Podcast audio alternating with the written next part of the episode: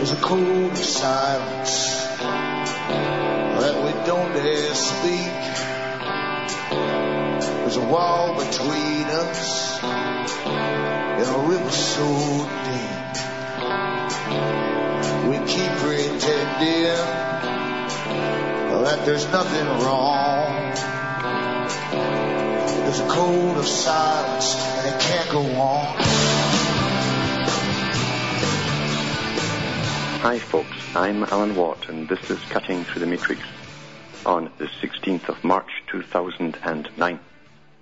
For newcomers, I advise you look into cuttingthroughthematrix.com website and download as many of the previous talks I've given. There's lots of audios there, hundreds of them in fact, where I try to give you shortcuts to understanding the big picture of that which runs our system. It's not really our system, the one we're born into. The ones that some people would say are the franchise owners. We get to see the managers. And also look into Alan Watt Sentinel.eu where you can find written transcripts of these talks. You can print them up. They're written in the various languages of Europe and you can pass them around to your friends. Also, on cuttingthroughthematrix.com, you can find out how to keep me going by buying the books I have for sale, the discs, etc. That keeps me going, or you can donate as well. And this morning I got up. It should, should be a spring morning, really. We're into March now. And there's a, a sunny sky with this um, mush everywhere, this sprayed mush with the the trails across the sky crisscrossing from the jet planes in a little place near Sudbury, where I think two aircraft come in per day to the little airport there. And that's about it. However, it's all these aircraft spraying back and forth in your spray patterns, and everybody's wheezing. Everybody is wheezing with this chemical mush that's coming down from the skies. No one's going to talk about this. It's, it's like the global warming fiasco. It's a mandate, and they're going to go through with it, regardless of all the evidence to the contrary. They're going to go through with it to control the world. Well, the same with this spraying. It's a mandate, and no one's going to touch this in mainstream media. It's a must be, obviously. And apart from all the effects on the weather and our health, which is disastrous in itself, I'm sure it's also uh, quieting the people, you might say, because people are somehow drugged today. There's no doubt about it. They're not reacting to the situations around them, the situations which are now overwhelming in controlling their lives. There's hardly a reaction from most people in the streets. Whether it's just shock as to what's happening or whatever, who knows? Or is it the, the fact that they've been dumbed down so much with TV, trivia, inoculations, GMO food, and now the spraying on top? We'll never get to the bottom of all of it. But people are certainly not reacting the way they should be to what's happening in their surroundings, including what's right above their heads. It's astonishing. And I, I think I've mentioned before that a, a member of parliament from Sudbury uh, went to Ottawa and brought it up in the Parliament building for Canada uh, about the spraying and, and, what's going on. And it was a, I think it was the Minister for Defence, Department of Defence, said they don't have to answer that question.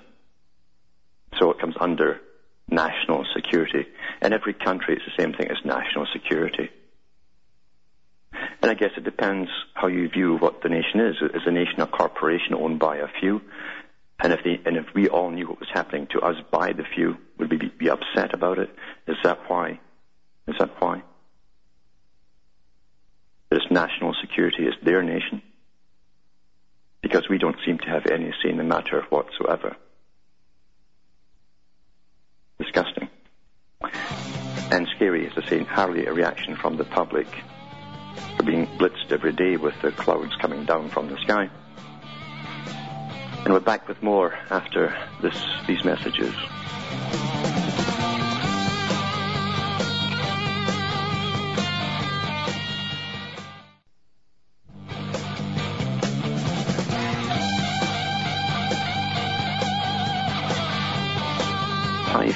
I'm Alan Watt. We're cutting through the matrix.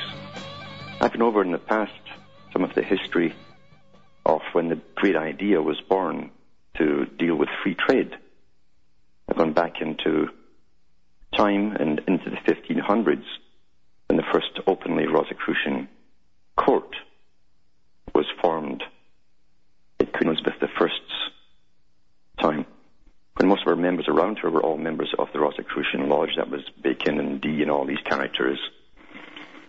And how Dee came up with the idea of the British Empire, he called it, an idea based upon uh, a system of free trade. And everyone who would come into that empire would become part of the empire. In other words, you'd, you'd alter your rules and your laws and customs to suit that that England was already based upon. From that particular court, that is. And that idea again took off in the time of Cecil Rhodes, who came up with the idea of free trade once again. Really the same stream down through time, but he pushed it a step forward and he formed a private organization which became eventually the Cecil Rhodes Foundation for World Government based on the system of free trade and amalgamation, which merged eventually into the Royal Institute for International Affairs.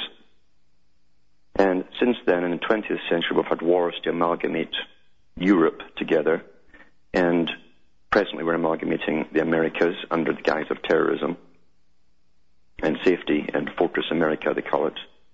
And they're doing the same with Africa and the Pacific Rim region as well. That was all part of the Royal Institute's plan of international affairs, I should say, because there's a Royal Institute and a Royal Institute for International Affairs. It was RIIA's plan to bring in this world with its trading blocks and under a world government. That's the United Nations. Now, when they did the NAFTA, North American Free Trade negotiations, it was a copy basically of that of Europe uh, prior to the amalgamation, where it said the free flow of goods and labor would cross borders. Well, you under, understand, someone who's traveling to get to another country doesn't have to be going as labor. They might go to be on a visit for a holiday, to visit relatives, and so on. Well, see, all that will be done away with, and you can't, you won't be able to eventually just move across a border to get a job, to look for a job. The corporations will have to put your name down and bring you in. That's how it will be. It'll be those who are wanted only, and that was brought out by Jacques Attali's books. The actual book of itself was called Millennium Winners and Losers in the New World Order, the coming New World Order. That was printed about 1990.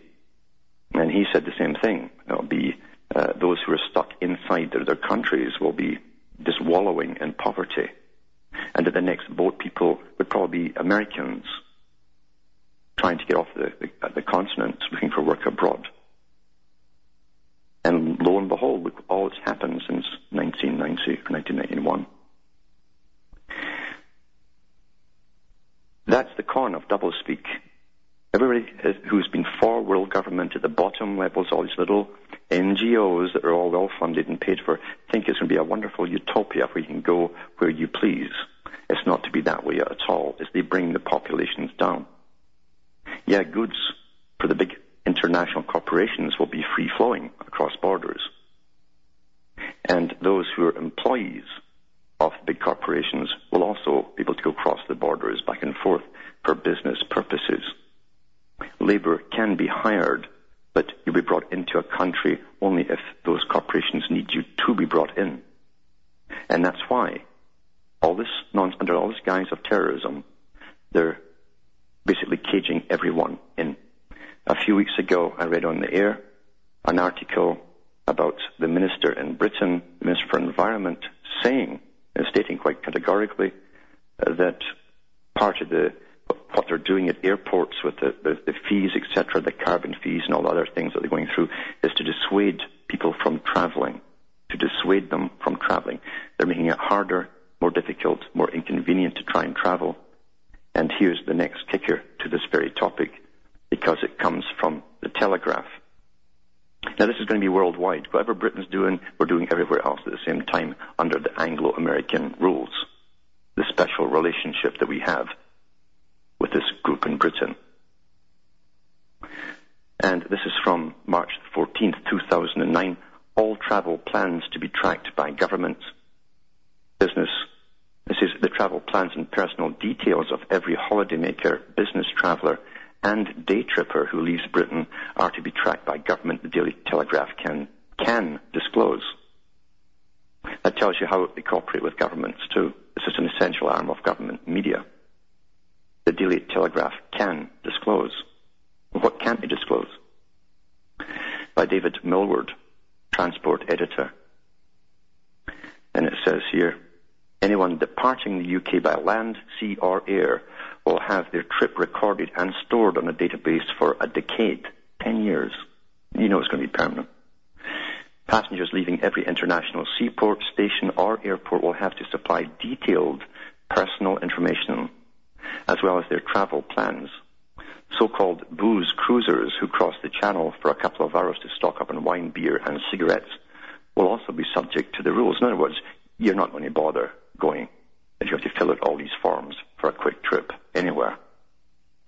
There's a whole bunch of links to it. Then it goes on. It says, in addition, weekend sailors, that's your yachting crew, and sea fishermen will be caught by the system if they plan to travel to another country or face the possibility of criminal prosecution. The owners of light aircraft will also be brought under the system known as e-borders, which will eventually track 250 million journeys annually. Even swimmers attempting to cross the channel and their support teams will be subject to the rules, which will require the provision of travelers' personal information such as passports, credit card details, what you're going to spend in the middle of the water eh, when you're swimming across it, home and email addresses, and exact travel plans. the full extent of the impact of the government's e-border scheme emerged amid warnings that passengers face increased congestion as air, rail, and ferry companies introduce some of the changes over the Easter holidays. The new checks are being introduced piecemeal by the UK Border Agency. By the end of the year, 60% of journeys made out of Britain will be affected, with 95% of people leaving the country being subjected to the plans by the end of 2010. Yachtsmen, leisure boaters, trawlermen, and private pilots will be given until 2014 to comply with the program. They'll be expected to use the internet to send their details each time they leave the country and would face a fine of up to 5,000 of $10,000 should they fail to do so. Similar penalties will be enforced on airlines, train and ship operators if they fail to provide details of every passenger to the UK border agency. In most cases, the information will be expected to be provided 24 hours ahead of travel, and it will take you 24 hours to fill it out, and will then be stored in a government database for around 10 years. The changes are being brought in as the government tries to tighten border controls and increase protection, protection, you see, against the threat of, guess what, international terrorism, the biggie boogeyman. You can see how this has been used to alter, completely alter entire way of living. I've said before that this whole idea of terrorism had to be done. It was a must be to get the whole ball rolling towards the global New World Order system. 9-11 had to happen because they were counting on it. They've been counting on it for years. They'd planned it years ahead. The 21st century was to be kicked off as an era of transition to an entirely new way of living. And the, the, the, the academy boys, the professors, were talking about this for years. The 21st century, time for transitions, years and years before 9-11 happened. So there you go. It had to happen. It did happen on cue. And the only people who didn't know what was going to happen was George Bush and his boys, apparently.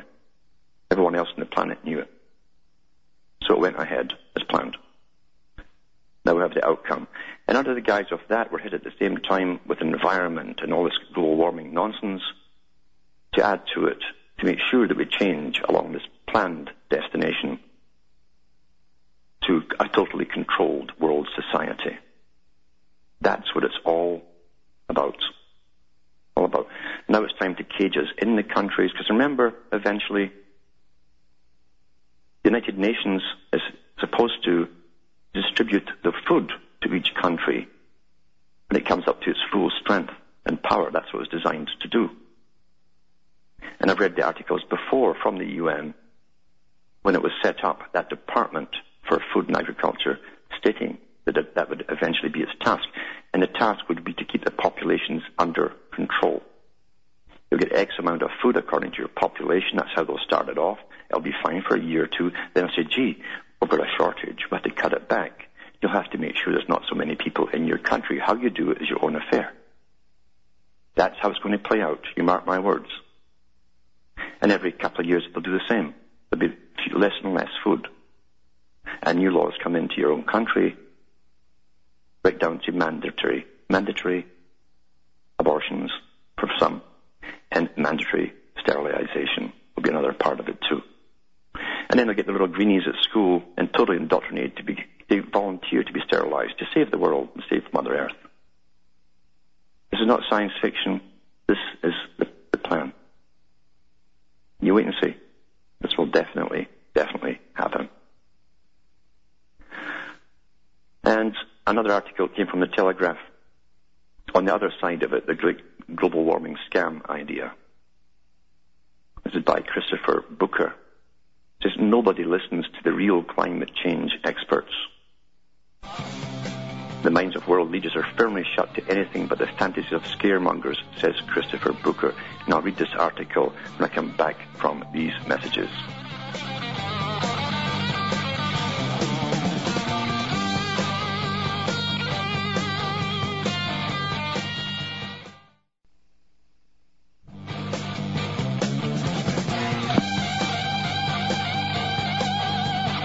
Hi folks, I'm Alan Watt. We're cutting through the matrix reading an article by Christopher Booker from the Telegraph on the, the global warming scam. And he says here, this was, this was uh, on the 14th of March 2009. He says, considering how the fear of global warming is inspiring the world's politicians to put forward the most costly and economically damaging package of measures ever imposed on mankind. it's true, ever imposed on mankind the most damaging package of measures ever imposed on mankind. That's a truth. It is obviously important that we can trust the basis on which all this is being proposed. Last week, two international conferences addressed this issue, and the contrast between them could not have been starker. The first in Copenhagen, billed as an emergency summit on climate change and attracting acres of worldwide media coverage, was explicitly designed to stoke up fear of global warming to an unprecedented pitch. And one of the organizers put it, this is not a regular scientific conference. This is a deliberate attempt to influence policy. Well, that's exactly what it was. And who funds all this? Eh? Guess.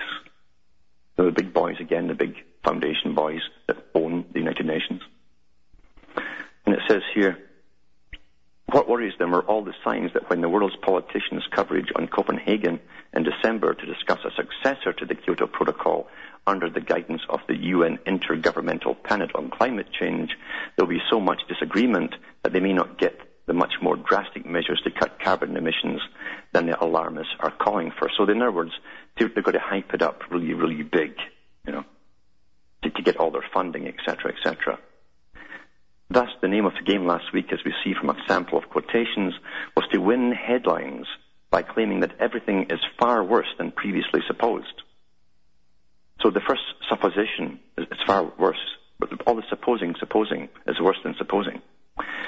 Sea levels rising by 2100 could be much greater than the 59 centimeters predicted by the last IPCC report. I've been hearing about this all my whole life. I can remember when I was about 15, they said it was going to raise.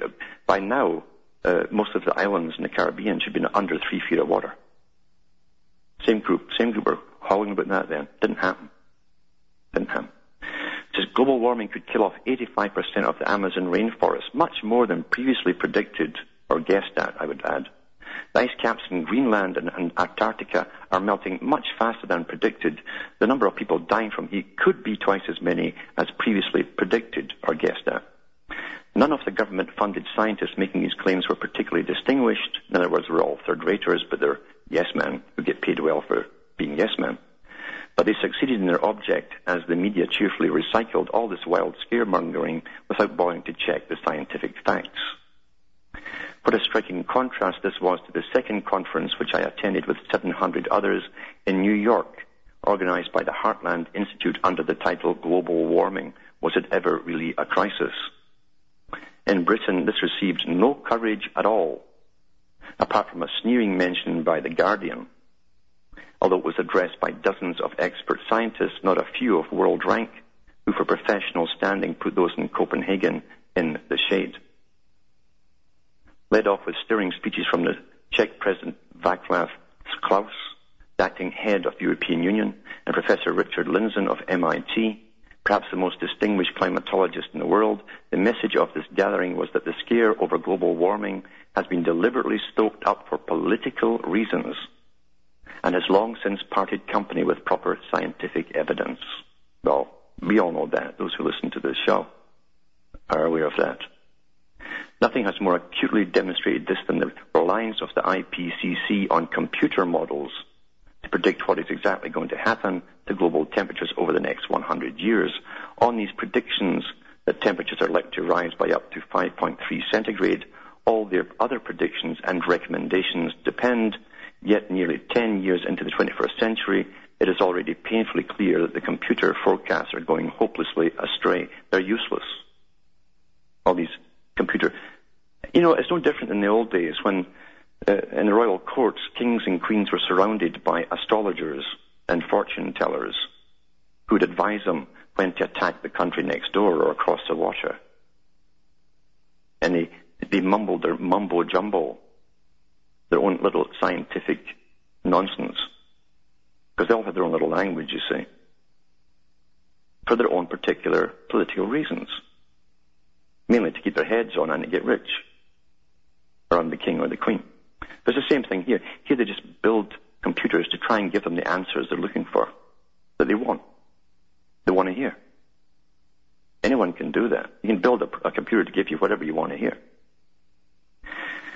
It says here, far from rising with CO2 as the models are programmed to predict they should, the satellite measured temperature curve has flattened out and then dropped. It's getting cooler. If the present trends were to continue, the world in 2100 would not, in fact, be hotter, but in 1.1 centigrade cooler than the 1979 to 1998 average. Now, we all know this because it's been true with the most, one of the most severe winters we've had for years, regardless of all their hype about global warming. It says, yet it is on this fundamental inability of the computer models to predict what has already happened that all else hangs. For two days in New York, we heard distinguished experts such as Professor Shunichi Akasofu, former director of the International Arctic Research Center, Dr. Willie Soon of the Harvard Smithsonian Center for Astrophysics, and Professor Paul Reiter of the Pasteur Institute. Authoritatively and often wittingly tear apart one piece of the scare orthodoxy after another. I'll be back with more after this break.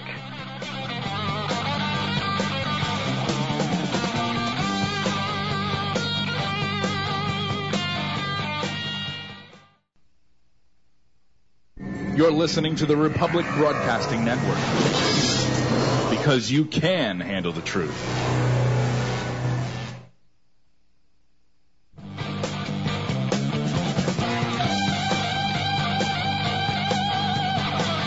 Hi, folks. I am Alan Watt. We're cutting through the matrix, reading an article from the Telegraph which debunks the whole global warming crisis that's been all over the media, especially since the latest meeting of the IPCC.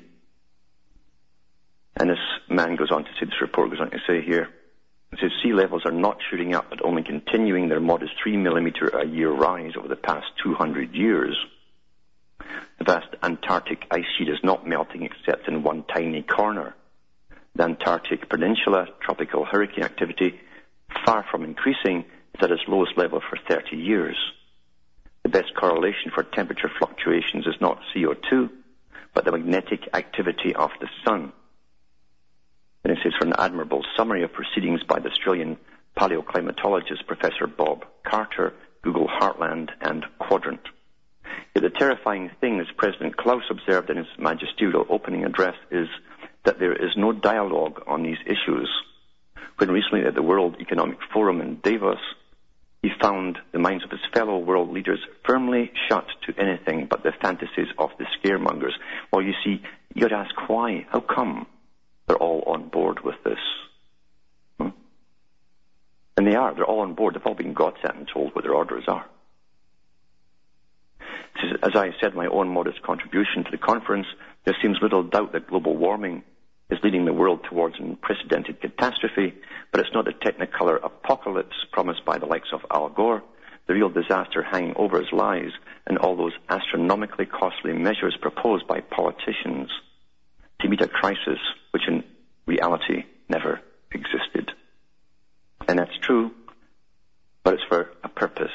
It's to control our behavior, our purchasing, what we buy, how we live, right down to how many children, if any, you'll be allowed to have. It's a must be. It's a must be. And you look at the big eugenicists at the top, the ones who have the foundations that fund all these NGOs, who fund all the scaremongers. And you'll find this is it's an old agenda, very old agenda. How do you get the public to capitulate and give up all their rights and privileges? You do it through terrorism, and the threat that man himself is going to destroy the planet. Man is at war with the planet. Those two things. And it's happening right now. And they wrote about it in their big think tanks like the Club of Rome and published it in their own books. Now it's happening. And you see all these prostitutes called politicians who climbed on board because they smell which way the wind is blowing and they want to have it blow in their favor go along with this, this scam. The world is at war, and the war is on the public, entire public of the planet. And out of it, you'll have a totally controlled society by a group of private corporations that will own the resources of the entire planet.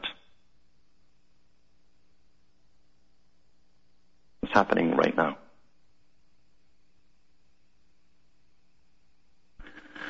Of us been looted by the bankers, you know, the pinnacle of respectability in this system, because money is power. They've had the right to run these Ponzi schemes over and over and over and collapse. They always give you 50 years to 100 years to build up wealth and accumulate wealth, and then they plunder you. Sometimes they'll do it twice in a century. And they've just done it again, and they've been rewarded for doing it. It's only system where you can be a criminal and get rewarded, truly rewarded for being a criminal. And you, you suffer no jail time for doing so. Astonishing, isn't it?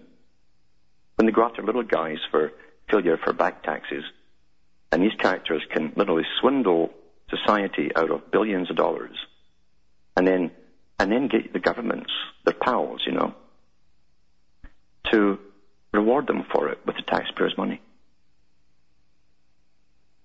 to keep the same corrupt system going. And this article here is from the New York Times. AIG planning huge bonuses after $170 billion bailouts. March 14, 2009. This is Washington. The American International Group, the AIG, which has received more than 170 billion in taxpayer bailout money from the Treasury and Federal Reserve, plans to pay about 165 million dollars in bonuses by Sunday, that's yesterday, to executives in the same business unit that brought the company to the brink of collapse last year. Well, they brought the, public to the brink, well, over to the brink of collapse. Rolled of bonuses last week stirred such deep consternation inside the Obama administration that Treasury Secretary Timothy F. Gittler, Geithner told the firm they were unacceptable and demanded they be renegotiated, a senior administration official said. But the bonuses will go forward because lawyers said the firm was contractually obligated to pay them. It must be great when you also own the legal system, isn't it? You can do what you want plunder, loot, be rewarded, And no one can come against you because you see your own legal system. Not that the government's really, really that concerned. It was all prearranged. This guy, this guy who's complaining knows this. It says the payments to AIG's financial products unit are in addition to 121 million in previously scheduled bonuses for the company's senior executives and 6,400 employees acting across the sprawling corporation. Mr. Geithner last week pressured AIG to cut the $9.6 million going to the top 50 executives in half and tie the rest to performance. Performance. They've done pretty well. Maybe that's why they're getting paid or rewarded. The payment of so much money at a company at the heart of the financial collapse that sent the broader economy into a tailspin almost certainly will fuel a popular backlash against the government's efforts to prop up Wall Street. I don't think the public, most of the public don't really care much. It's too far gone. Television's still working. Just past bonuses already have prompted President Obama and Congress to impose tough rules on corporate executive compensation at firms bailed out with taxpayer money. Well, it's a bit too late after they've given them the dough. Isn't it? AIG, nearly 80% of which is now owned by the government, defended its bonuses. This is the government defending the government, arguing that they were promised last year before the crisis and cannot be legally cancelled. In a letter to Mr. Geithner, Edward M. Liddy, the government-appointed chairman of AIG, said at least some bonuses were needed to keep the most skilled executives. Really?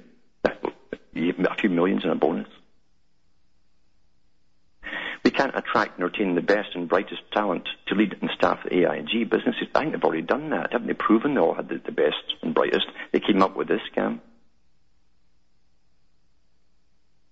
Which are now being operated principally on behalf of American taxpayers if employees believe their compensation is subject to continued and arbitrary adjustment by the U.S. Treasury, he wrote Mr. Geithner on Saturday. They're so grateful, these guys. So grateful for getting bailed out. They're dictating to government. This is the farce we're living through, an utter farce. And you know, there's people trying to keep this system in place at the bottom level, ordinary folk. Just don't let it get any worse. Don't let it get any, any worse than it is. Stop it right here and let me watch the TV and my soaps or my sports or whatever it happens to be and let me live my life. That's what most folk want. Just let me live and let the next generation take the brunt of hell until people get out of that rut and start becoming very indignant and involved, we're all going down the tubes. I can remember Bertrand Russell saying in one of his books and one of his talks as well at Berkeley, he said that people, most people, you know, would basically succumb to slavery quite happily.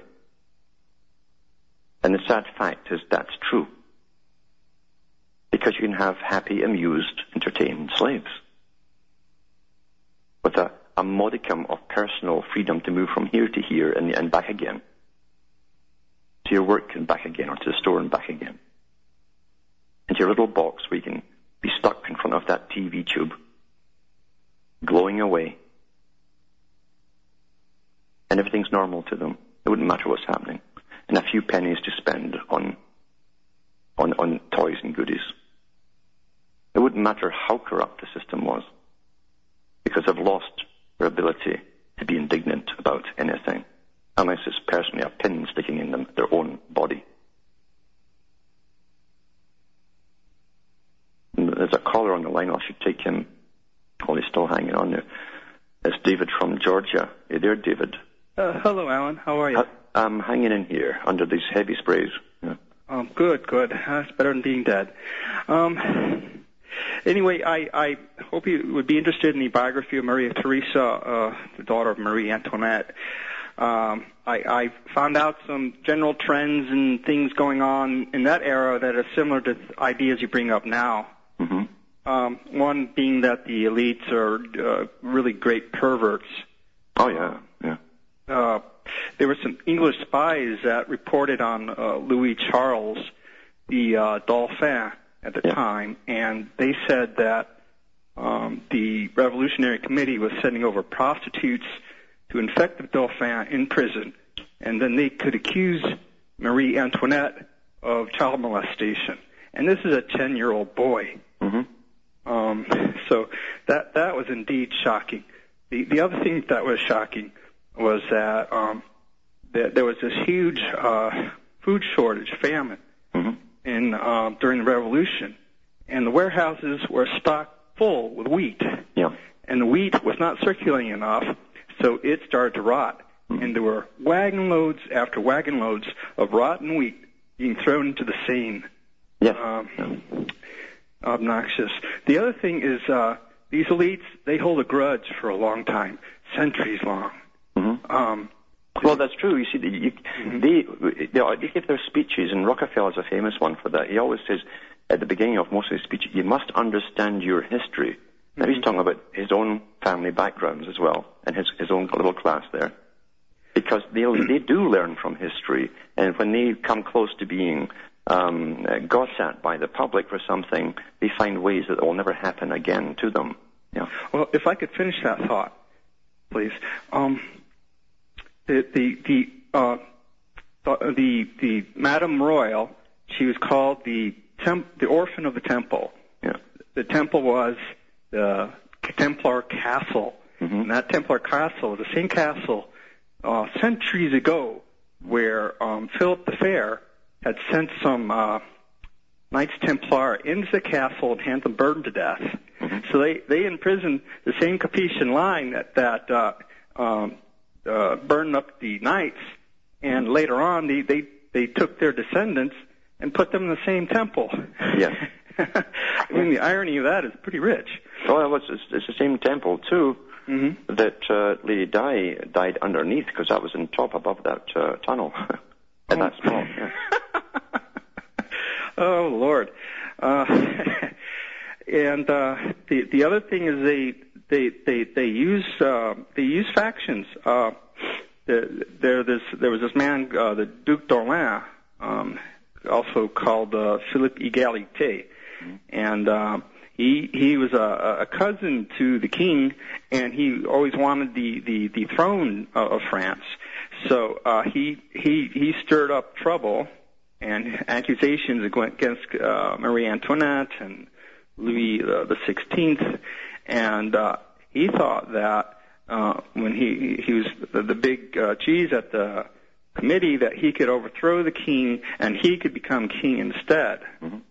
And what what later happened was uh, the the committee later put him under the guillotine. So they they do eat their own. yeah, what they do is, is they use people and they'll back them and say, "We- we'll back you against this guy. And you, you realize you're getting used. And once you're, you've fulfilled your purpose of removing your predecessor, they remove you as well. Absolutely, yeah.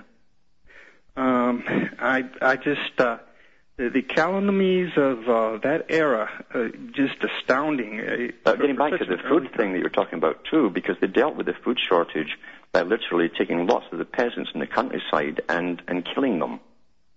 Depopulation was part of the, the remedy. you know. Oh, definitely. Uh, anyway, uh, I, I I thank you for, for your contributions to humanity, and and I, I hope you can keep up with the struggle, and uh, I'll, I'll keep up with the struggle as well. Okay. And uh, you have a good night. And you too. Bye bye. Bye now. Now, there's- there's Mike from New York here. You there, Mike? Hi, Alan. Good evening. How are you doing?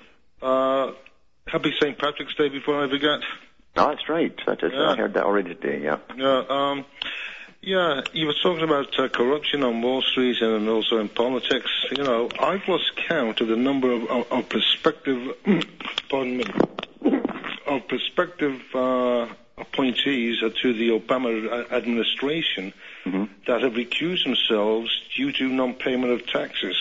That's right. There's a huge list out now, yeah. Yeah.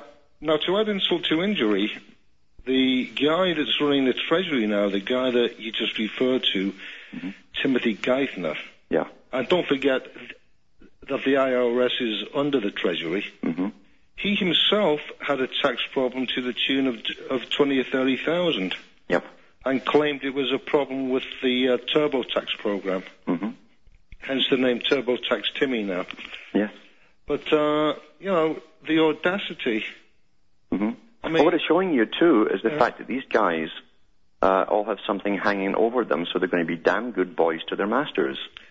Yeah, yeah, yeah. You know, but it's not as if that. It's not as if that these guys are working at a minimum wage job. No. You know, and they.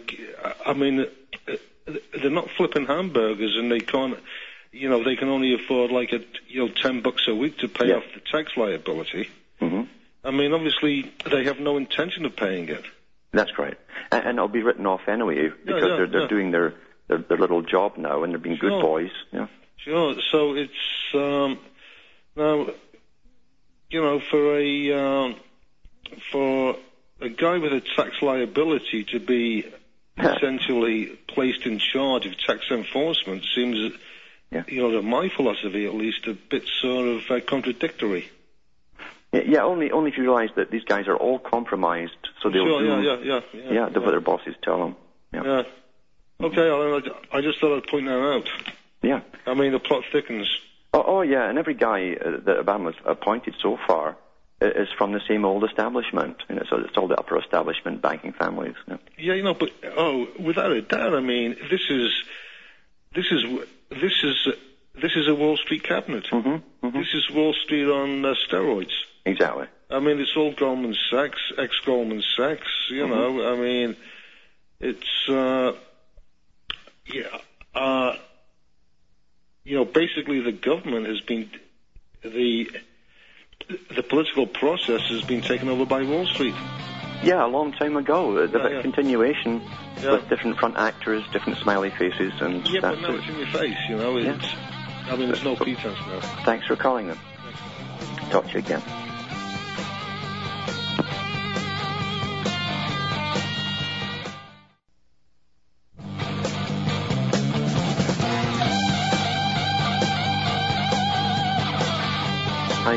Folks. I'm Alan Watt. We're cutting through the matrix, and remember, I'll put these links at cuttingthroughthematrix.com website after this this I go off the air tonight, and you can look up the articles for yourself. But there's one I want to mention, and it's to do with uh, these uh, cell phone towers that are all disguised as trees and things. Uh, a main media uh, station did a, a little talk on it, and they'll show you how they make these things and disguise them all as rocks, and even building houses to contain them so you don't know what's inside. To give off these massive amounts of radiation to all those around them. And the people around them don't care much as, as long as it looks nice. A, a nice, a nice, um, a, nice ca- camouflage tower, etc. in the shape of a tree. It's very pretty. So don't mind the radiation. So I'll leave that link up there too, and you should watch this little video. But there's one caller on the line that's Amber. Maybe we can just get you in. You there, Amber? Hello. Yes. Hi. How are How are you? you? Just hanging in under the, the, the, the mushy skies above me that are causing everyone to wheeze. Yeah. Is, is it mushy? I, I turned. I tuned in kind of late. Were you talking about global warming earlier? Yeah, the scams that are going on and, and the counters to them from other scientists. Yeah. Yeah, that's pretty funny because it, it just started snowing here. Uh, yes, Like yes. big, it's like big fat snowflakes. and that's like- British and Columbia, Victoria. where you get. snows here. Yeah, you're normally much uh, milder there too. Yeah, and it's March, the middle of March. so Yeah, global warming. Yeah. that's right. It's quite the thing, Uh, but yeah, carry on. uh, sorry. Um, I was just wondering if you got the package I sent you. I don't think so yet. No, not yet. I'll have to check in the, in the mail. I have to go to the post office, which isn't so close. I have to travel. It's in the country. Yeah. Oh yeah. So you check it like once a week or whatever. Yeah, when I can when I can get through the snow to get to it. Yeah. Is it still snowing next year? it's been on and off, and now the roads are, have got maybe five inches of ice. Uh, that's the side roads, and that that'll take a while, maybe a whole month to melt away, depending if they give us more snow or not. Who, who knows what they've, they've got lined up? Yeah. hmm Um, I don't really have a question. Well, I do kind of have a question. Um, I've been for a while. I was trying to read all the books, you know, um, about the New World Order and try to know everything I could about it and and get other people to know about it. But I'm having I was having a hard time, and um, I don't know. I'm I'm just wondering if it's more uh, it would be more suitable to read about something more practical, like. Uh, like if we are going to be in times of crisis, like shouldn't I know how to, like I don't even know how to sew, Yeah. you know, things like that. Yeah. You know, may- maybe I should just, get a book on sewing. Uh, sewing. Um, like it's gonna be it's gonna be more practical to to know how to like eating, I tell you, eating is going to be a big thing. Just knowing how how to get food to eat and how to cook it. You Yeah, know, and most- gardening too. Yeah. Yeah, gardening as well, because uh, it- it's coming down fast, and the basics are what they're going after in all wars. It's food, water, etc., shelter, clothing, and if you depend on your government rations, which will come one day, maybe not too far away, uh, Yeah. you're going to be at starvation. You, you'll be at the mercy of the government, which is exactly what they want. I know. I'm at the mercy of the government right now 'cause I, I I got laid off. Ah, yeah, I had yeah. that clinic closed, and I, you know, hmm so I get my little EI checks, and Yes. yeah, it's pretty it's pretty sad. But yeah, I was reading this like survival handbook, Yes. and um, like learning how to survive in different climates and stuff like that. I think. That's- um, that's- that's but but is, is it like my job to like help wake people up too, or should I just be focusing on? Focus on yourself first of all.